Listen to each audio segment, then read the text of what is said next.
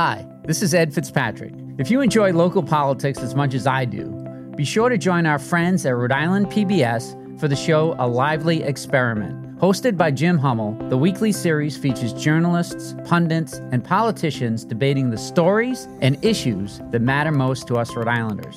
Tune in to A Lively Experiment and be part of the conversation. Fridays at 7 p.m. on Rhode Island PBS and wherever you get your podcasts.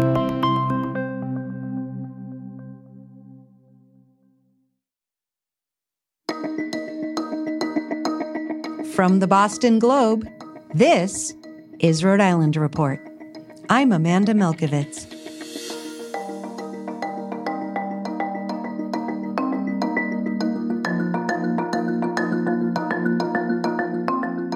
Welcome back to the podcast where we bring you big conversations from our very small state. It's a place that's hit a very big pandemic milestone. Rhode Island surpassed the president's goal of getting at least one vaccine dose into 70% of adults by July 4th. That's a merit less than half the country can claim. As of last Friday, Governor McKee said close to 77% of adult Rhode Islanders were either fully vaccinated or on their way. Looking forward, he says he'd like to see us get that number up to 90% by Labor Day.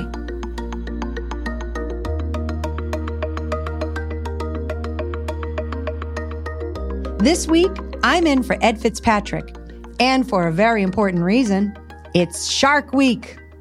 My guest is John Dodd. He's the executive director of the Atlantic Shark Institute. That's a Rhode Island based organization that conducts shark research across our part of the ocean. Last month, the Shark Institute tagged their first ever great white shark in Rhode Island waters. And to their great surprise and delight, they tagged a second one just this week. I talked with Dodd about his decades long passion for sharks, the important role they play in the health of the ocean, and what their behavior can tell us about climate change. My conversation with John Dodd of the Atlantic Shark Institute after a quick break.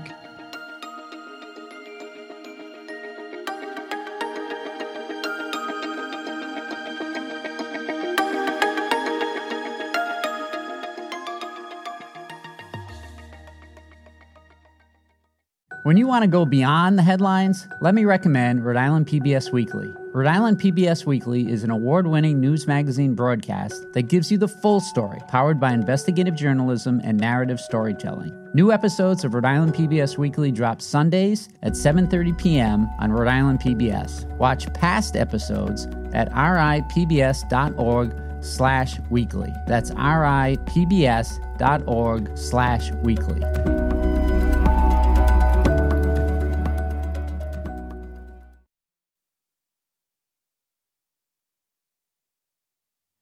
On June 12th, for the very first time in Rhode Island, fishermen at the Point Judith Harbor of Refuge placed an acoustic tag on a young great white shark. That tag will allow scientists to closely track where this shark goes. And for my guests, it was a highlight of the year. John Dodd is the executive director of the Atlantic Shark Institute, a research based nonprofit in South Kingstown. The Atlantic Shark Institute works with leading researchers in the field to support shark conservation and management off the coast of New England and beyond, including tagging and tracking sharks in Rhode Island. Or, as we say at the Rhode Island Report, sharks. John, thanks for joining me today. Delighted to be here. Last year, the Atlantic Shark Institute detected nine different great white sharks in Rhode Island waters. This summer, you've already tagged the first great white here using the acoustic devices. So tell me how this came about and why this type of tagging is important. Well, uh, I think I would describe it as uh, preparation met opportunity. Uh, in this particular case, because uh, we had been working with uh, a couple of uh, fish trap fishermen in Point Judith.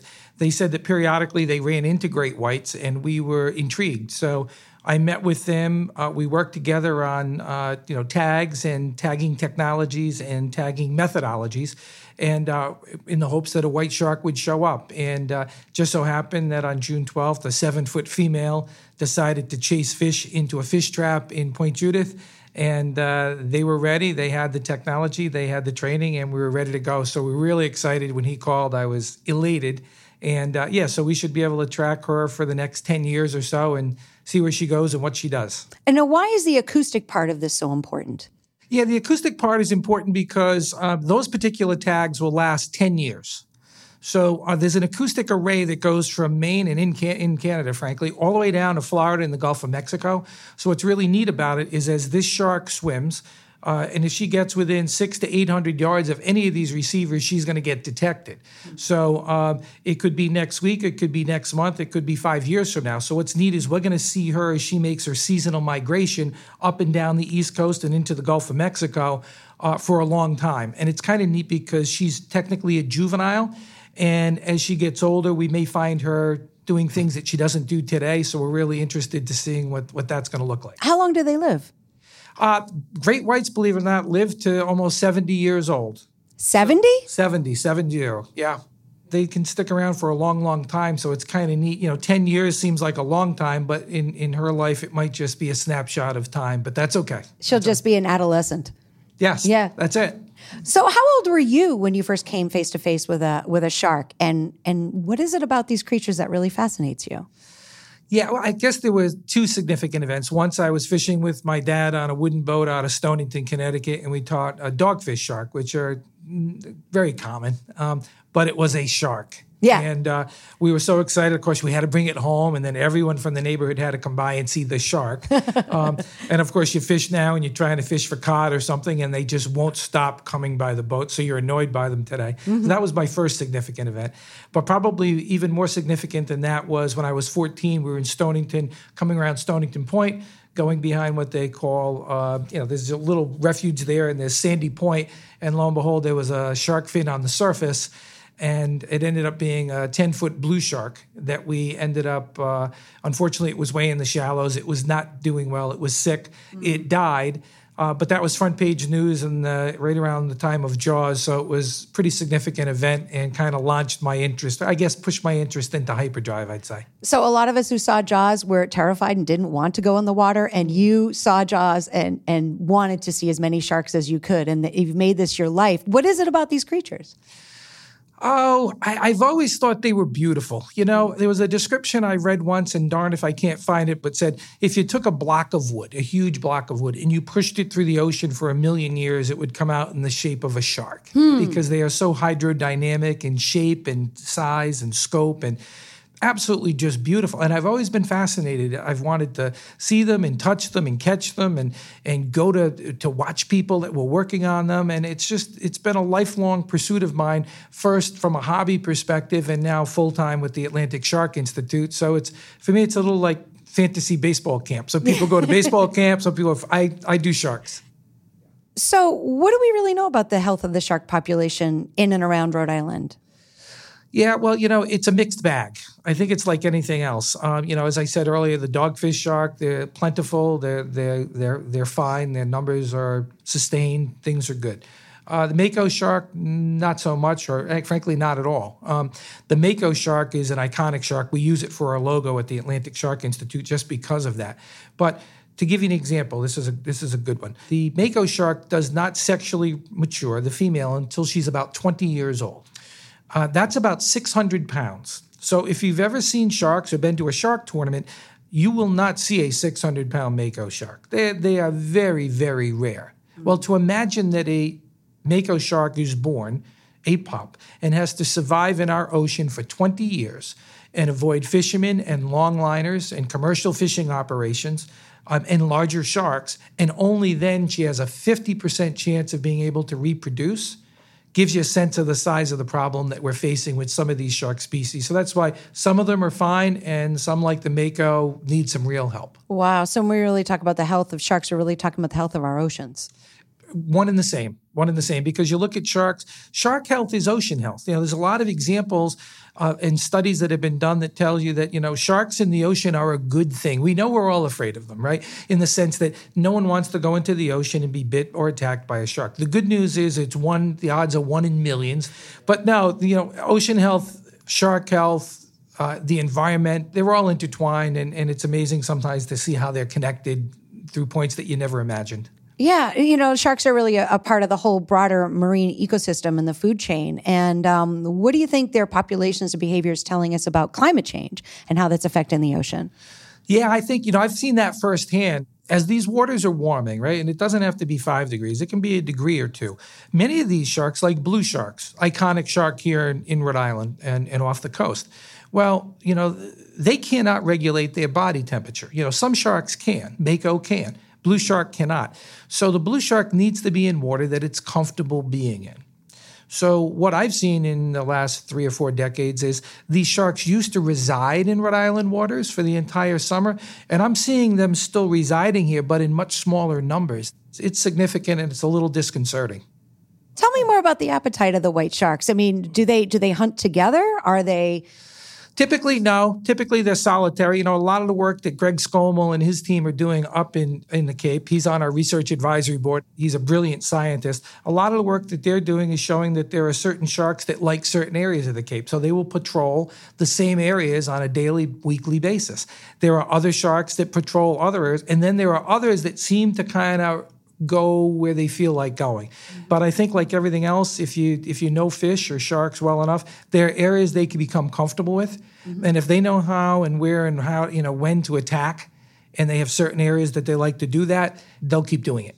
Now, speaking about Dr. Greg Skomal, and um, you went to the University of Rhode Island with him, the two of you are collaborating with the O'Seas Conservation Foundation on a five year research study of sharks from uh, southern New England to Montauk. Can you talk about that study and, and how you're collaborating with the community? Yeah, sure. Uh, O'Seas foundation is Dr. Craig O'Connell. You'll see him probably 15 times on Shark Week because he's, I think, on I don't know half the shows, but anyway, um, yeah, there is a group of juvenile and young, they call them young of the year. Those are the newborns in the shark world. So YOY, young of the year, and juvenile white sharks that tend to enjoy the southern side of Long Island, Montauk, kind of towards New Jersey and uh, they like it there because they're safe there. You know, a great white is a great white, but if it's a four foot great white, a eight foot mako will happily eat that great oh, white. okay. So basically, they find themselves close to shore where they're safe, but also where there's abundance of food.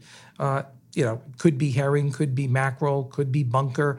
Um, so that part of our study is an important one because with even with Greg's 230 tags on Cape Cod, vast majority of those are subadults and adults. So we're trying to figure out a lot more about what these juveniles and young of the year white sharks are doing. So our goal is to catch them, capture them, tissue sample them, blood sample them, and then affix them with tags that will allow us to follow them for five or 10 years. Are you involving more fishermen with this study? We are. We kind of carefully go through a process. And right now we have three well known fishermen here in the state of Rhode Island that have a good reputation, that are good at catching sharks and are balanced about the resource. Um, and they're out there every day, you know, or, or, most days. So it's an important resource for us to work with. And uh, they're really good at what they do. And trying to get these tags into sharks that are important and part of this research is something that they're really good at. Yeah. So you have something like you had on, on, June 12th where the fishermen are pulling it up and saying, let's tag this fish. Perfect example. Mm-hmm. And these tags, you know, in that case, that tag's about a $400 tag. It'll last 10 years.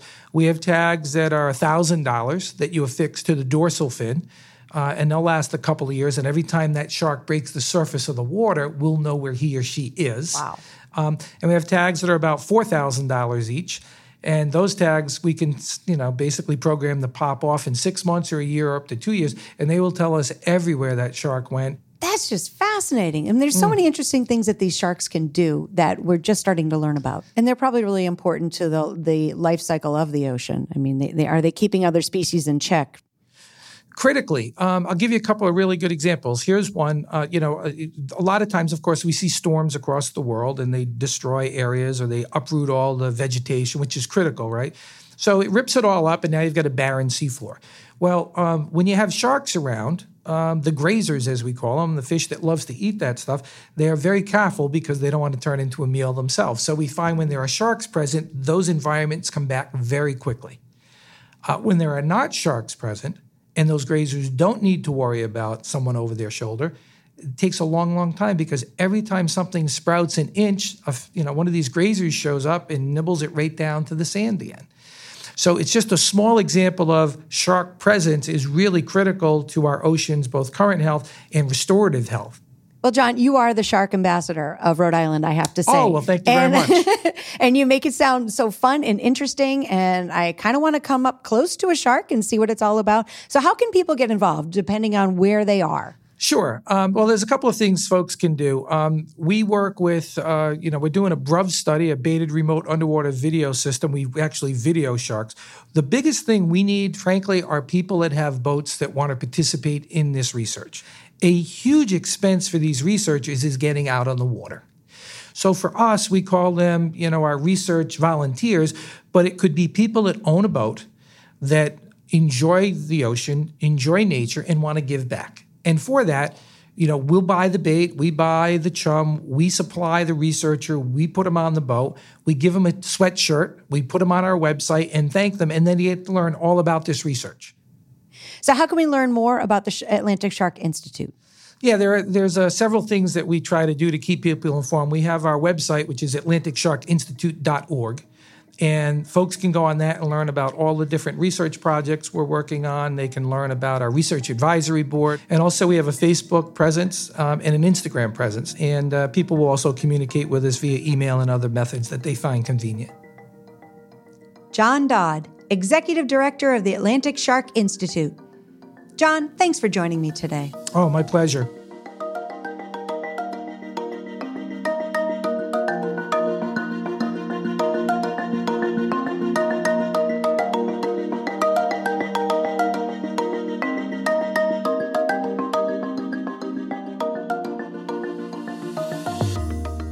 Here are a few other stories you should check out this week from Globe, Rhode Island.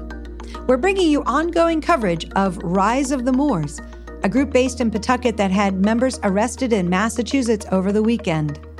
The arrest followed an hours long standoff with police, who say the 10 men and one teenage boy were heavily armed. You can also check out the story by my colleague Alexa Gagosz, who spoke with the organizers of Food Recovery for Rhode Island. It's a new program from URI Cooperative Extension that aims to decrease food waste through community education. And read Ed Fitzpatrick's coverage of the final days of the state legislative session, which closed out with a new budget late last week. Find all these stories and more at globe.com slash Rhode Island. That's globe.com slash Rhode Island.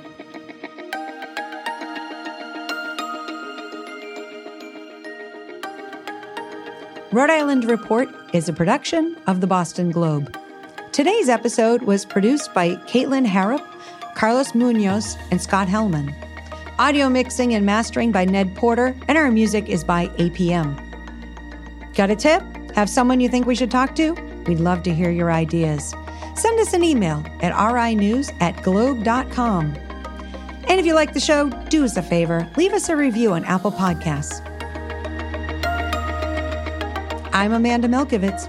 Talk to you later.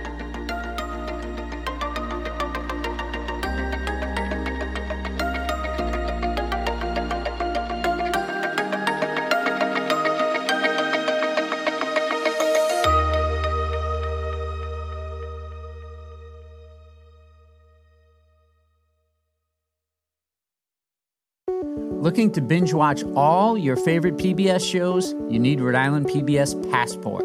Masterpiece, Antiques Roadshow, Rhode Island PBS Weekly, and many more. Watch them all anytime and from any streaming device. Learn more about this member benefit at ripbs.org slash passport. That's ripbs.org slash passport.